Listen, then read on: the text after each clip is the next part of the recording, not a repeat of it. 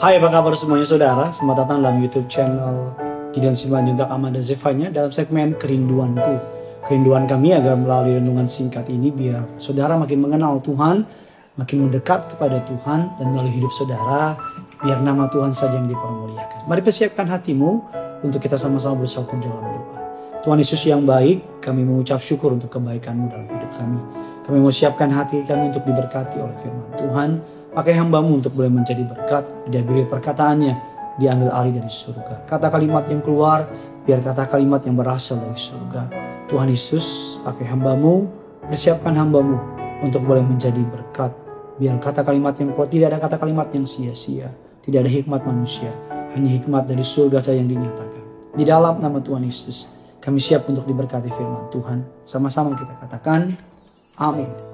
Jubah Tanggung Jawab. Kejadian 41 ayat yang ke-42 mengatakan demikian. Sesudah itu Firaun menanggalkan cincin meterainya dari jarinya dan mengenakannya pada jari Yusuf.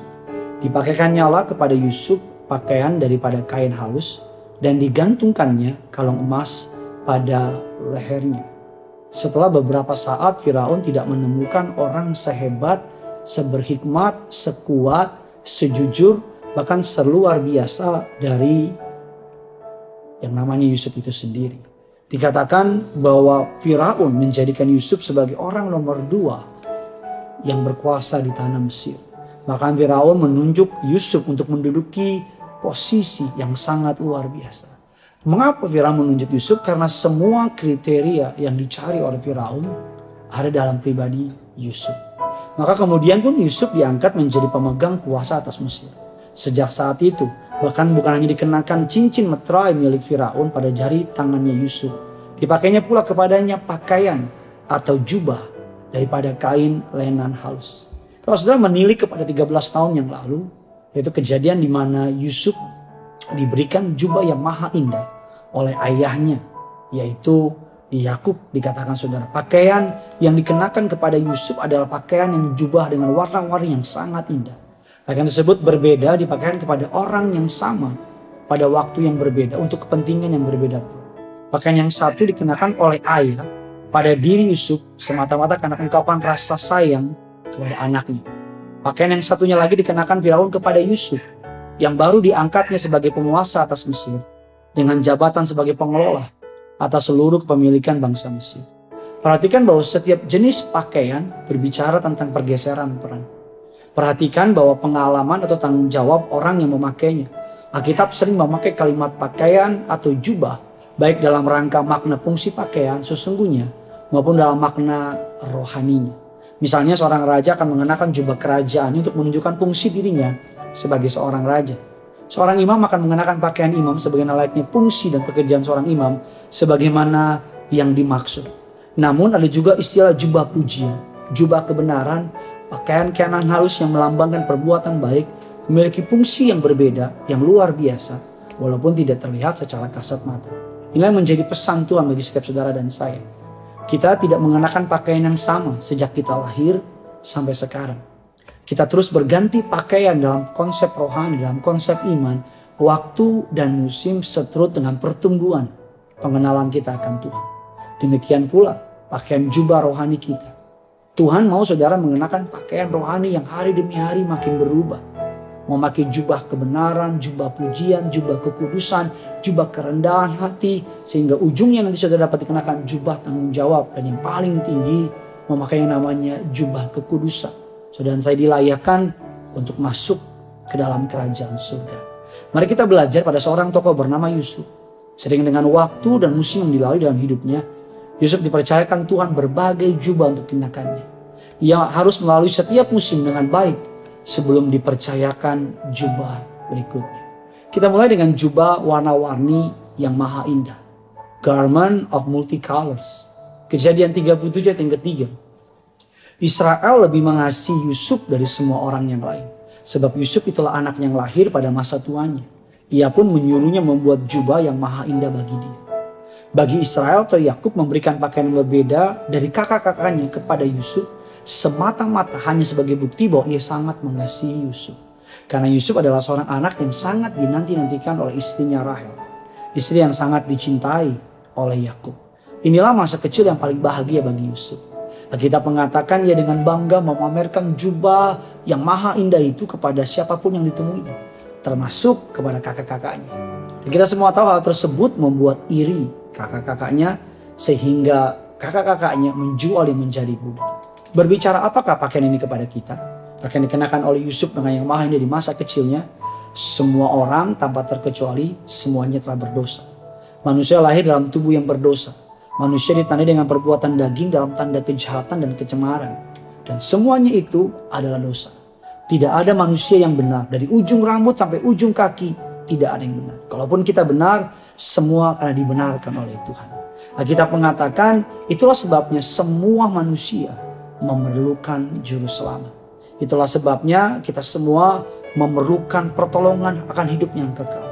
Karena itulah Tuhan Yesus memberikan kepada kita jubah keselamatan. Jubah itu bagaikan jubah warna-warni yang Yusuf dimanapun kita dengan bangga memamerkannya pada siapapun juga. Kita ini mahal, kita ini mulia karena Yesus mati bagi kita di kayu salib. Kita ini berharga karena Yesus yang membuat kita berharga. Jubah berikutnya dalam kehidupan Yusuf adalah jubah kerendahan hati, garment of humility. Kejadian 37 ayat yang ke-23. Baru saja Yusuf sampai kepada saudara-saudaranya, mereka pun menanggalkan jubah Yusuf, jubah maha indah yang dipakainya itu. Dan mereka pun membawa dia dan melemparkan dia ke dalam sumur. Sumur itu kosong dan tidak berakhir. Belum terlalu lama Yusuf menjalani masa-masa yang indah bersama dengan jubah barunya. Tiba-tiba suatu hari Yusuf disuruh oleh kakak-kakaknya, disuruh oleh ayahnya mengunjungi kakak-kakaknya. Dan long story short, kita semua tahu, Yusuf ditangkap, dijual menjadi budak pada Potifar, seorang pegawai kepala istana, pengawal raja. Demikian Yusuf harus menjalani masa di mana ia seperti seorang yang sama sekali tidak ada harganya.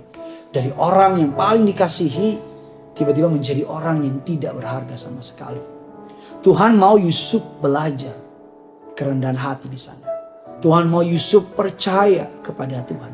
Tuhan mau Yusuf percaya bahwa sekalipun ada bulan dan bintang dalam mimpi akan menyembah dia dalam penglihatannya. Tapi Tuhan mau Yusuf percaya bahwa tidak ada apapun yang buruk terjadi tanpa yang namanya persetujuan dari Allah, tanpa yang namanya Allah mengetahuinya. Roma 8:28 mengatakan bahwa Allah turut bekerja dalam segala hal untuk mendatangkan kebaikan. Dikatakan jubah kerendahan hati. Hanya dengan jubah kerendahan hati, seseorang dapat bergerak mengikuti arah yang Tuhan kehendaki. Apa yang saudara sedang alami hari ini? Ini saudara sedang dilemparkan ke dalam sumur kering. Mungkin orang-orang sedang iri sama saudara. Atau bahkan mungkin saudara sedang mengenakan jubah yang maha indah. Apapun itu, dengar baik. Bahwa kenakanlah jubah kerendahan hati. Mari kenakanlah jubah tanggung jawab. Apapun yang percayakan kepada saudara, laksanakan dengan baik untuk hormat kemuliaan bagi nama Tuhan. Sebelum Yusuf dipercaya menjadi orang nomor 2 di tanah Mesir, Alkitab mengatakan Allah memproses Yusuf dengan cara-cara yang luar biasa. Saya percaya demi hari Tuhan mau kita memakai jubah yang makin indah, makin indah, makin indah, makin indah. Agar melalui hidup kita, nama Yesus makin dipermuliakan. Banyak orang mendekat kepada Tuhan. Mari sama-sama bagikan kabar baik ini kepada orang-orang di sekitar saudara. Agar bukan saudara diberkati, tapi saudara, orang-orang di sekitar saudara bisa diberkati. Dan suatu hari kelak kita mengenakan jubah keselamatan, jubah kekudusan, jubah kemuliaan Allah. Diberikan mahkota oleh Allah. Bersama-sama keluargamu dan keluargaku berkumpul di bumi, berkumpul di kerajaan surga. Mari sama-sama kita datang sama Tuhan. Haleluya Tuhan. Mataku tertuju padamu,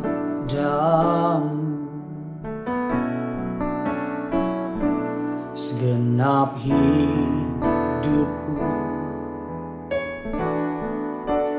ku serahkan padamu.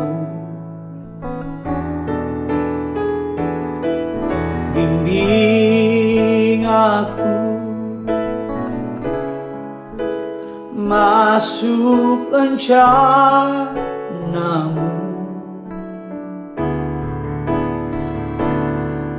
membesarkan kerajaan kerajaan-Mu.